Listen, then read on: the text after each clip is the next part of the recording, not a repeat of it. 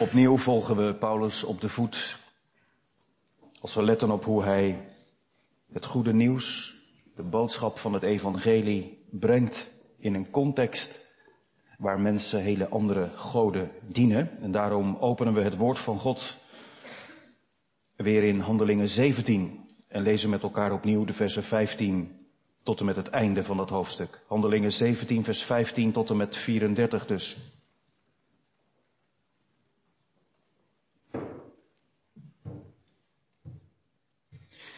En zij, die Paulus begeleiden, brachten hem tot Athene. En nadat zij opdracht gekregen hadden om Silas en Timotheus te zeggen dat ze zo spoedig mogelijk naar hem toe moesten komen, vertrokken zij. En terwijl Paulus in Athene op hen wachtte, raakte zijn geest in hem geprikkeld, want hij zag dat de stad vol afgodsbeelden stond. Hij ging dan in de synagoge in gesprek met de Joden en met hen die Godvrezend waren. En iedere dag op de markt met hen die hij er tegenkwam. En enige epicurische en stoïsche wijsgeren raakten met hem in een twistgesprek. En sommigen zeiden, wat zou deze praatjesmaker toch willen zeggen? Maar anderen zeiden, hij schijnt een verkondiger te zijn van vreemde goden, want hij verkondigde hun Jezus en de opstanding. Ze namen hem mee en brachten hem op de Areopagus en zeiden, mogen wij weten wat die nieuwe leer inhoudt waar u over spreekt? Want u laat ons enkele vreemde dingen horen. Wij willen daarom weten wat die te betekenen hebben. Alle inwoners nu van Athene en de vreemdelingen die daar verbleven besteden hun tijd aan niets anders dan om wat nieuws te zeggen en te horen. Paulus, die midden op de Areopagus stond, zei, mannen van Athene, ik merk dat u in alle opzichten zeer godsdienstig bent. Want toen ik de stad doorging en uw heiligdommen bekeek, trof ik ook een altaar aan waarop het opschrift stond aan een onbekende God. Deze dan, die u dient zonder dat u hem kent, verkondig ik u. De God die de wereld gemaakt heeft en alles wat daarin is, deze. Die een Heer van de hemel en van de aarde is, woont niet in tempels die met handen gemaakt zijn. Hij wordt ook door mensenhanden niet gediend alsof hij iets nodig heeft, omdat hij zelf aan allen het leven, de adem en alle dingen geeft. En hij maakte uit één bloed heel het menselijk geslacht om op heel de aardbodem te wonen. En hij heeft hun van tevoren toegemeten tijden bepaald en de grenzen van hun woongebied, opdat zij de Heere zouden zoeken of zij hem misschien al tastend zouden mogen vinden, hoewel hij niet ver van ieder van ons is. Want in Hem leven wij en bewegen wij ons en bestaan wij. Zoals ook enkele van uw dichters gezegd hebben. Want wij zijn ook van zijn geslacht. Wij nu, die van Gods geslacht zijn, moeten niet denken dat de Godheid gelijk is aan goud, zilver of steen, een product van de kunstzinnigheid en gedachten van een mens. God dan verkondigt met voorbijzien van de tijden van de onwetendheid. Nu overal aan alle mensen dat zij zich moeten bekeren. En wel, omdat hij een dag vastgesteld heeft waarop hij de wereld rechtvaardig zal oordelen door een man die hij daartoe aangesteld heeft. Daarvan heeft hij aan allen het bewijs geleverd door hem uit de doden te doen opstaan. Toen zij nu over de opstanding van de doden hoorden, spotten sommigen daarmee. En anderen zeiden, wij zullen hierover u nog wel eens horen. En zo is Paulus uit hun midden weggegaan. Maar sommige mannen sloten zich bij hem aan en geloofden. Onder hen was ook Dionysius, de Areopagiet, en een vrouw van wie de naam Damaris was, en anderen met hen. Tot zover de lezing uit het woord van God. We staan vanmorgen opnieuw stil bij het thema het goede nieuws brengen. Leren van Paulus. Het goede nieuws brengen, leren van Paulus. En we letten op het tweede deel van het gesprek dat hij heeft met de mannen daar in Athene. En vooral dan de versen 28 tot en met 31. Laten we die samen nog een keer lezen. Handelingen 17, vers 28 tot en met 31. Want in Hem, in God, leven wij, bewegen wij ons en bestaan wij, zoals ook enkele van uw dichters gezegd hebben, want wij zijn ook van Zijn geslacht. Wij nu, die van Gods geslacht zijn, moeten niet denken dat de Godheid gelijk is aan goud, zilver of steen, een product van de kunstzinnigheid en gedachten van een mens. Dat is het eerste deel waar we bij stilstaan en ik heb dat maar samengevat in het woordje wij. Heel nadrukkelijk spreekt Paulus in het meervoud. Wij zijn Gods geslacht. Vers 28 tot en met 29. Dan vers 30. God dan verkondigt met voorbijzien van de tijden van de onwetendheid nu overal aan alle mensen dat zij zich moeten bekeren. Dat heb ik teruggebracht naar het woordje zij. Alle mensen. En vervolgens vers 31. En wel omdat hij een dag vastgesteld heeft waarop hij de wereld rechtvaardig zal oordelen door één man, een man, die hij daartoe aangesteld heeft. Daarvan heeft hij aan allen het bewijs geleverd door hem uit de doden te doen opstaan. Dat is het laatste stukje van de preek, samengevat in hij. Het goede nieuws brengen, leren van Paulus. Wij ten eerste, zij ten tweede, hij ten derde. Geliefde gemeente, jongens en meisjes, het goede nieuws brengen. We hoorden vorige week zondagmorgen al, hè, dat dat niet iets vrijblijvends is.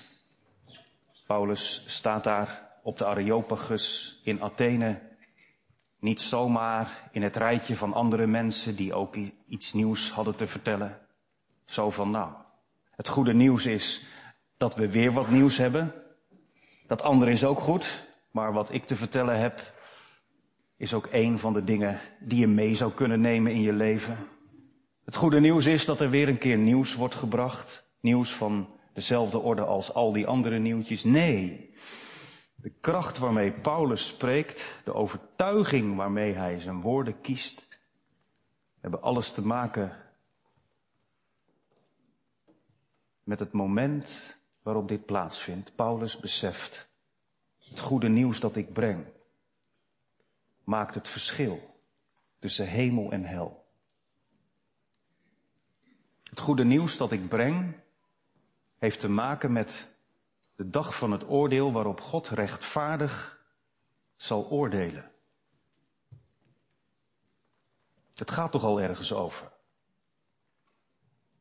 Weten jullie toch, jongens en meisjes, van dat jongetje dat of van het balkon had kunnen vallen of door die sterke man met die krachtige armen gered werd.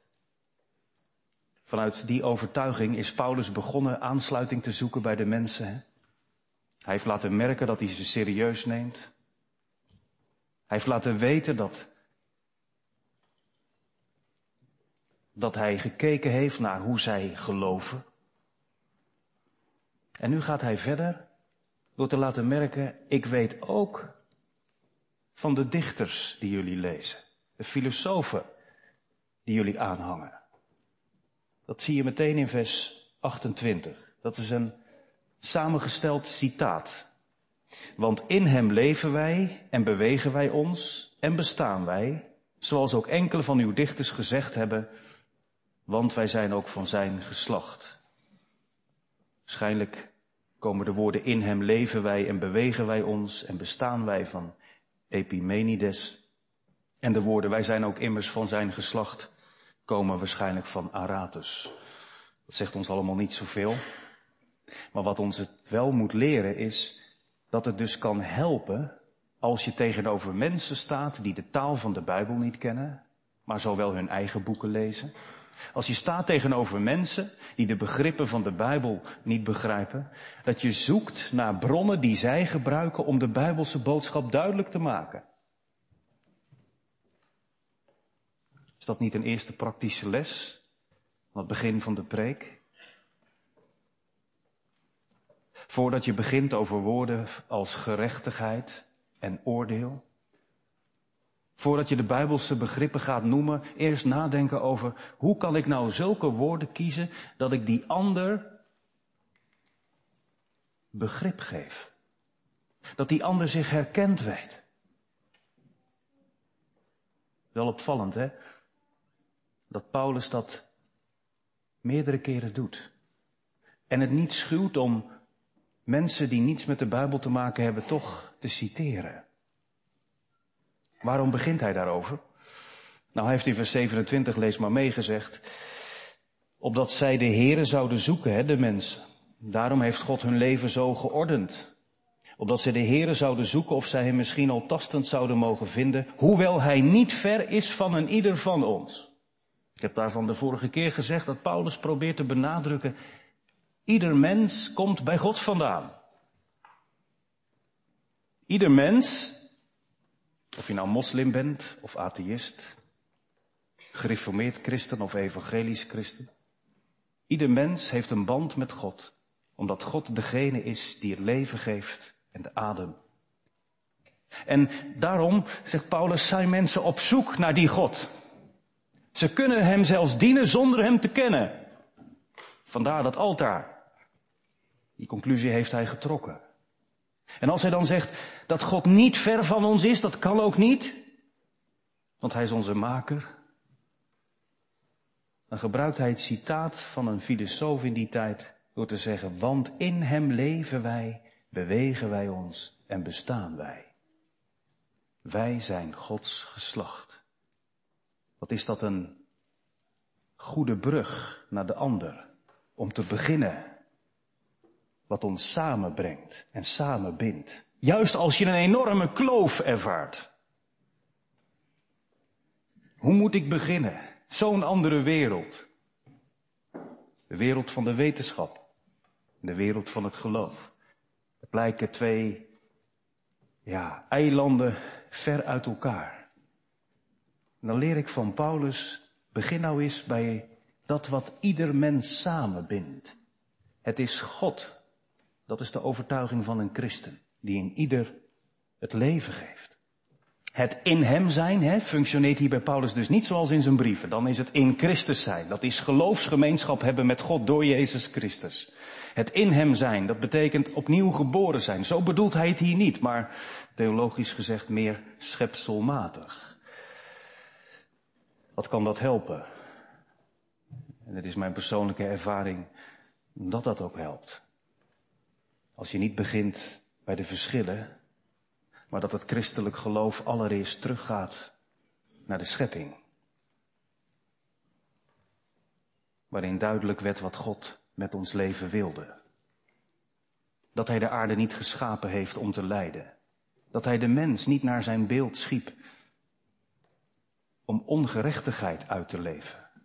Maar dat Gods oorspronkelijke doel was om de mens in harmonie en geluk en vrede met de hele schepping met elkaar en met God te laten leven. Dat is het begin van de Bijbel. Dat is het begin van het christelijk geloof. Wat een voorrecht als je dan, al is het een citaat van een ander, die bijbelse werkelijkheid ook mag beseffen.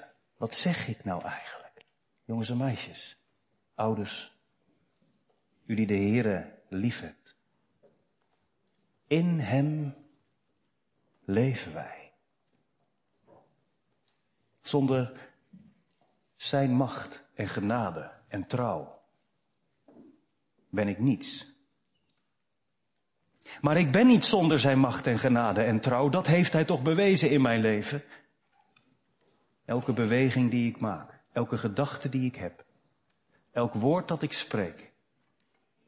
Mijn karakter, mijn persoonlijkheid, hoe veel rafelranden daar ook aan kunnen zitten. Het komt van hem. Geeft dat niet ook enorm veel rust en vertrouwen? Als je zo de ander tegemoet gaat. Heren, u hebt toch zelf mij in beweging gezet. U hebt toch zelf mij geroepen. U hebt toch zelf uw woord als een gids aan mij gegeven. Zal ik dan niet in de kracht van uw geest en met het gezag van uw woord, al heb ik duizend redenen om te zeggen ze zullen er wel niet aan willen, ze zullen wel niet gaan geloven, hoe moet ik nou als eenvoudige gelovige het opnemen tegen mensen die al lang besloten hebben dat dit onzin is, dat ik een praatjesmaker ben? Heren, in u leef ik beweeg ik en besta ik. Dat heeft ook gezag. Als je het op die manier bekijkt. Dat je in alle rust ook met iemand die zegt, ik ben mijn brein, wij zijn ons brein. Iemand die gelooft in de evolutietheorie, in de toevallige samenloop van omstandigheden. Iemand die gelooft dood is dood. Dat geeft gezag als je daar niet meteen in meegaat of tegenin gaat, maar zegt, joh, is dat nou echt wat je denkt? Dat jouw hele menselijke lichaam en bestaan terug te brengen is tot 12 euro. Een beetje kalk, een beetje vocht. Hoeveel meer ben je waard, man, vrouw, jonge meisje, als je het ziet vanuit het Bijbelse principe dat God je een lichaam heeft gegeven, dat wel doordat je zonde doet eenmaal sterven moet, maar dat het daar niet bij ophoudt. Dat God je ook een nieuw lichaam belooft en een nieuwe toekomst. Hoeveel verder rijdt die boodschap die zegt, God heeft ons geschapen met een ziel. God heeft de eeuw in ons hart gelegd. Alles heeft zijn bestemde tijd. Er komt een dag dat alles tot voltooiing komt. En tot het doel waarmee God ons schiep. In Hem leven wij, bewegen wij ons, bestaan wij. Ook diegenen die niks van God willen weten. Breng ze eens terug naar het begin zoals Paulus dat doet. Wij zijn ook zijn geslacht. Ik vond het ook heel confronterend voor mezelf. Of hebt u dat niet? je soms spreekt over de moslims, die atheïsten, de heidenen, de seculiere mens. Ook zij zijn Gods geslacht. En het is Gods bewogenheid. Daarom draait deze aarde, leer ik van Petrus toch, nog steeds. Daarom komt Christus nog niet terug. Gods wil is niet dat er ook maar iemand verloren gaat, maar dat ze alle tot geloof en bekering worden gebracht. Zo mogen wij het goede nieuws brengen als wij leren van Paulus. Begin bij die band die er is. En zeg het ook. Ook al, ook al ken je hem nog niet. De zoektocht die ik merk in jouw leven. De zoektocht die je doet in je leven. Vindt alleen maar rust. Wordt alleen maar een vindtocht. Als je het aandurft om de Bijbel te gaan lezen en om de God die je maakte. De God die zich bekend maakt in Jezus als zaligmaker. Ook te willen ontmoeten. Wij. Tweede punt van de preek. Zij. Als Paulus heeft gezegd, wij nu zijn van Gods geslacht, Dan zegt hij, God dan verkondigt met voorbijzien van de tijden van de onwetendheid nu overal aan alle mensen dat zij zich moeten bekeren. En voordat we dan letten op wie dat dan zijn en wat die bekering inhoudt, zie ik dat ik helaas een klein stukje van vers 29 heb overgeslagen. Excuus. Laten we dat ook nog even onderstrepen. Als Paulus heeft gezegd, wij nu die van Gods geslacht zijn, moeten niet denken dat de Godheid gelijk is aan goud, zilver of steen of een product van kunstzinnigheid en gedachten van de mens. Dan wil hij wel duidelijk maken, ook al zijn wij van Gods geslacht, ook al dragen wij het beeld, hoe geruineerd ook van God. God is wel anders dan wij. Wij kunnen van God geen beeld creëren dat zich laat vangen in materie, goud, zilver of steen. Wij met al ons intellect en met onze creativiteit in ons brein kunnen God niet in een hokje stoppen. Dat kan in de kerk niet in een dogma. En dat kan in de wereld niet in de gedachte van, nou, ik pluk iets van de Bijbelse boodschap eruit. Het doet mij wel wat als ik hoor van een boodschap waarin er eenmaal een toekomst is waar alle mensen lief voor elkaar zijn. Ik haal alleen bepaalde ethische elementen uit de Bijbel en die gebruik ik dan voor, ja, voor mijn eigen beeld van God. Nee, zegt Paulus, zo niet. Dat is niet een oprechte omgang met God. God gaat wel altijd boven ons uit. God is niet in een hokje te stoppen. Maar hij nodigt je wel uit om terug te keren. En dan zijn we bij dat woordje zij. God verkondigt met voorbijzien van de tijden van de onwetendheid nu overal aan alle mensen dat zij zich moeten bekeren. Opvallend. Even terug, zei Paulus nog, de God die jullie dienen, maar niet kennen, die verkondig ik u. En hier brengt hij God zelf te sprake. Neemt als het ware God zelf de verkondiging over. God dan verkondigt. Nu, heden, in deze tijd. Overal en alle mensen dat zij zich moeten bekeren. Deed God dat dan eerder niet? Op een andere manier. Veel meer verborgen. Was Israël het licht voor de heidenen? Liet God zien in het Oude Testament hoe hij met dat ene bijzondere, onooglijke volk optrok. Liet hij zich kennen in de wetten die hij aan dat volk gaf. En de heidenvolken daaromheen konden het zien. Zouden jaloers gemaakt moeten worden. Zo'n God willen wij ook dienen. Maar de oproep tot relatie, de oproep tot gehoorzaamheid aan die God, was niet zo krachtig in het Oude Testament aan mensen buiten het verbond, maar in het Nieuwe Testament juist wel. God verkondigt met voorbijzien van de tijden van de onwetendheid. Er zijn dus, staat hier in het betoog van Paulus, altijd mensen geweest die niet wisten hoe ze zich moesten bekeren. Niemand is te verontschuldigen. Maar er is wel een bepaalde beweging vanuit God dat hij ziet dat er een onwetendheid is geweest waardoor ze niet tot hem komen, waardoor het alleen maar tasten was. Heel veel zoeken, weinig vinden. Maar nu, het woordje voorbij zien, kun je ook vertalen met niet bestraffen.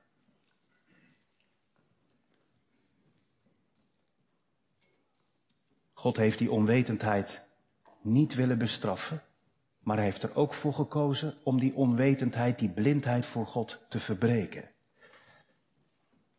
Misschien is dat wel een klein beetje een antwoord, gemeente, op de vraag waar je soms zwetend van wakker kan worden. Is het nu echt zo dat er zoveel mensen die de boodschap van het evangelie niet hebben gehoord voor eeuwig verloren gaan? Is dat wel eerlijk? Hier zegt Paulus, God heeft voorbij gezien aan de tijden van de onwetendheid. Hij gaf het zelf dat heel veel mensen in onwetendheid zijn gebleven. Maar hij heeft het ook niet afgestraft. Maar nu, nu moet overal, zegt Paulus toen, en dat geldt ook vandaag, de boodschap aan alle mensen verkondigd worden dat zij zich moeten bekeren. Mag ik eens vragen, wanneer heeft u voor het laatst een gesprek gehad waarbij de bekering goed uitpakte? Dat is best wel ingewikkeld, hè? Tegen mensen zeggen, we hebben allemaal dezelfde schepper. Tegen mensen zeggen, ik vind het wel interessant wat u gelooft, ik heb er ook wat van gelezen. Aansluiting vinden. Het goede nieuws brengen in de zin van, u mag altijd terugkeren dat gaat, maar bekering is meer dan alleen maar terugkeren. Hè? Dat is ook verandering van gedachten. Het Griekse woord metanoia, change your mind, zou je ook kunnen vertalen in het Engels. Verandering van gedachten vraagt een radicale ommekeer. Dat begint hier en hier. En dat levert ook een andere manier van leven op. En dan kom je erop aan, dan is het niet alleen maar meer gunnend, maar dan is het ook dwingend. Dan heeft dat consequenties. Bekering is geen vrijblijvende optie. Dat is een zaak van leven of dood. Ik zei het al. Een zaak van hemel of hel. Ik vind dat best wel moeilijk. Als het daarover gaat. En tegelijkertijd, gisteravond kreeg ik nog een mooi voorbeeld in de schoot geworpen van iemand die ik sprak. Die zei, ik krijg van mijn baas de gelegenheid hij betaalt mij gewoon de uren die ik werk, maar ik krijg de gelegenheid, al kost dat een half uur of een uur per dag, om met de klanten die ik bezoek te spreken over God. En hij zei er met een glimlach bij, mijn baas is oud gereformeerd. En die zegt tegen mij, jongen, als je de kans krijgt, vertel maar over God. Vraag maar door bij de mensen. Als je het vertrouwen krijgt om binnen te komen.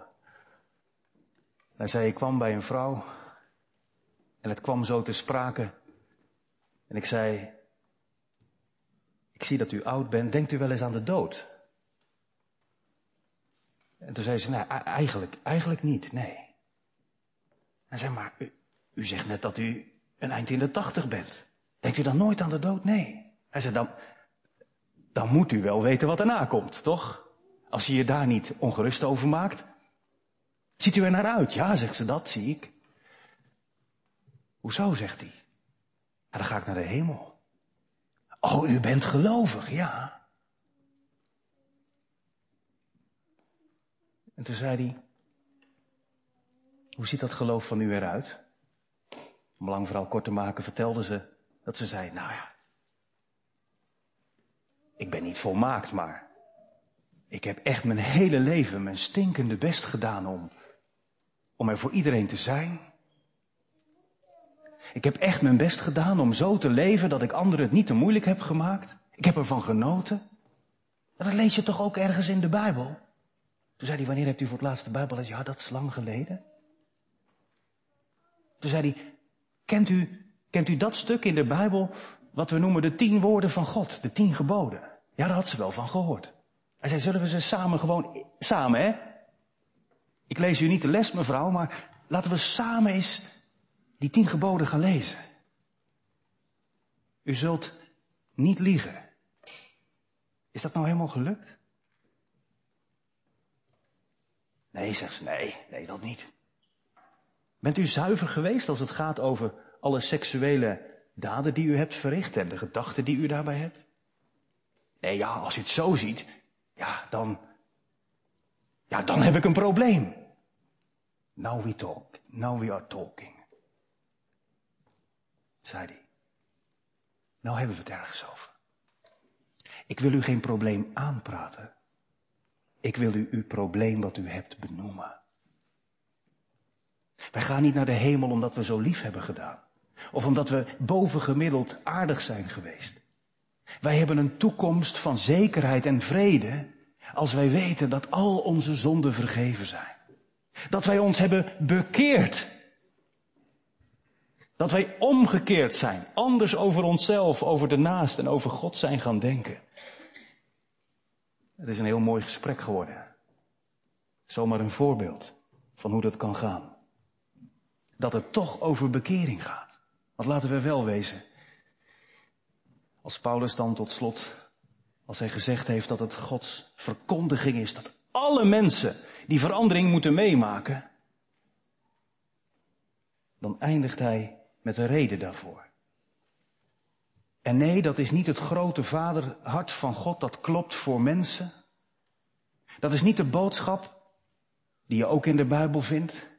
Dat God weet wat van zijn maaksel is te wachten en dat hij daarom graag vergeeft.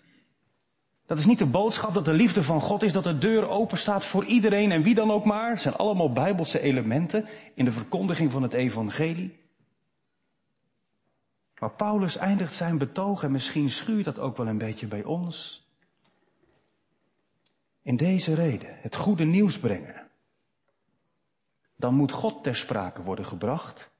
Lees maar mee in vers 31. En wel met dit als doel. Nee, met dit als reden, excuus. De boodschap van bekering moet klinken, dat is het doel. En wat is de reden daarvoor? Omdat God een dag vastgesteld heeft waarop hij de wereld rechtvaardig zal oordelen. Dat doet God.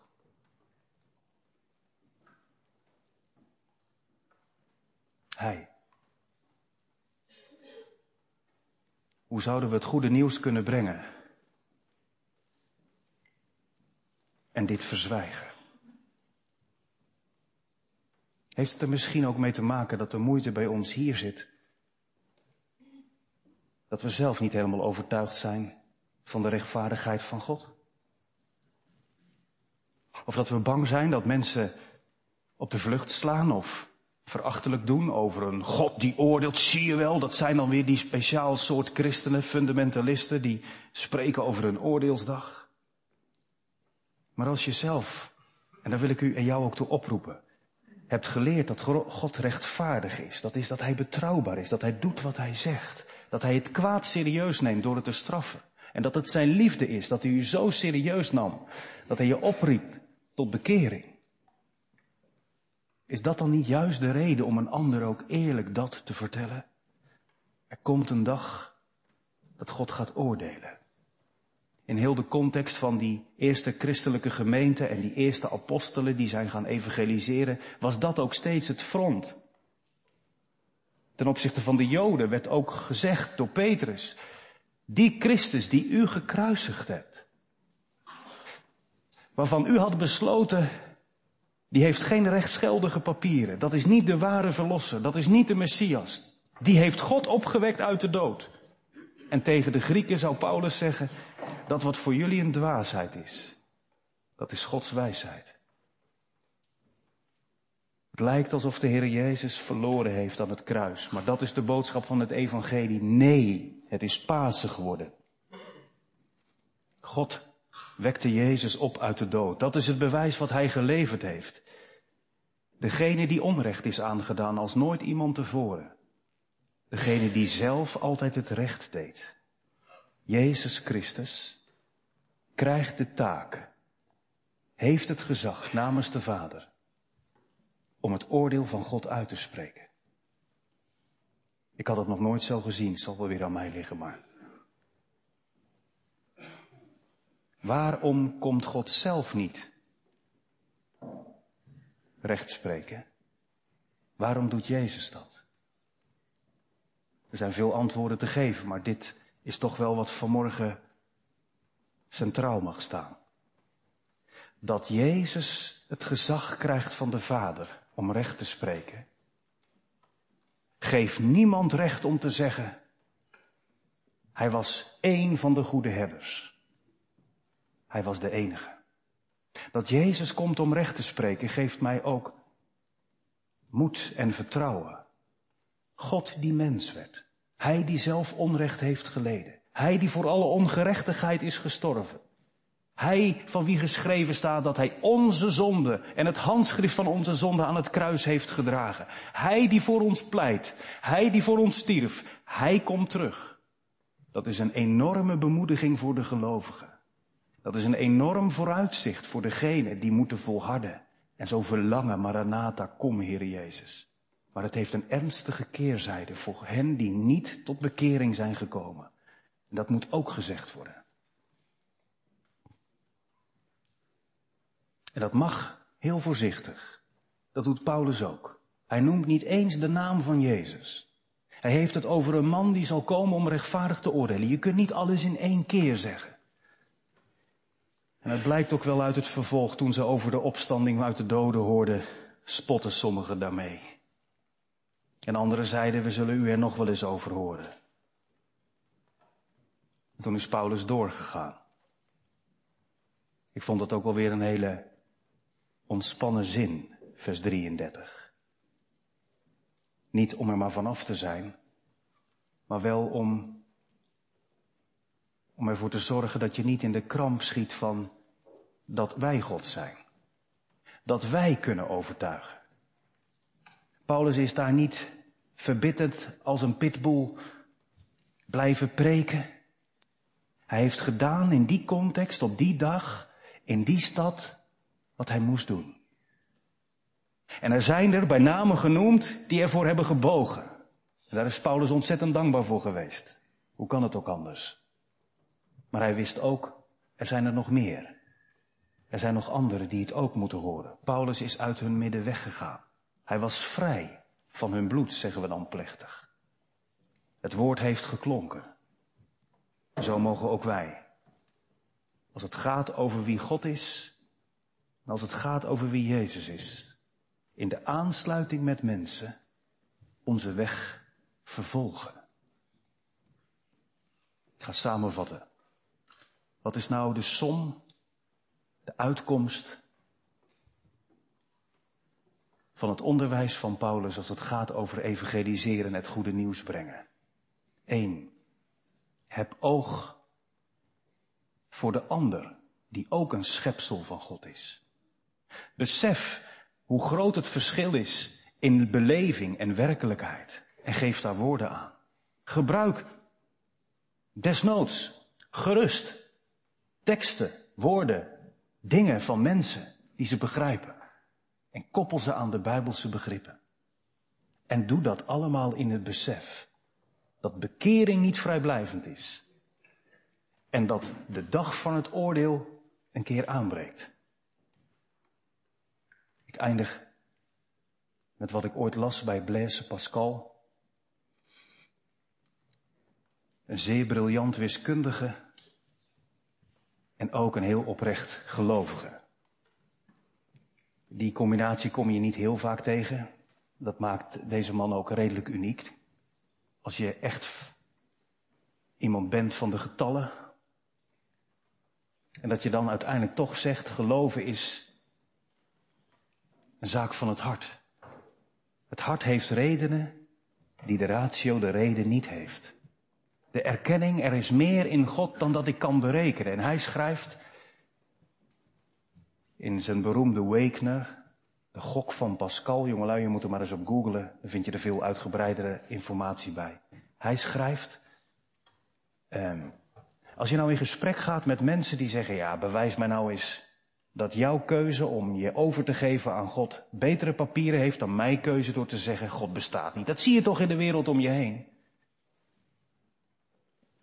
En hij doet dat dan als gelovige volgens de principes van de kansberekening op de volgende manier. En ik vertel het maar even vanuit de ik-persoon, dat is wat makkelijker voor mij en ook voor u, denk ik. Je komt iemand tegen en die zegt dat tegen je. Waarom zou ik moeten gaan geloven? En dan zou je kunnen zeggen. Als jij gelijk hebt, heb ik ten hoogste 82, 84 jaar geleefd volgens een religie waarbij ik geen uitspattingen mocht hebben, waarbij ik saai het hield bij één vrouw of één man, waarbij ik een hele hoop lol en plezier niet heb gemaakt.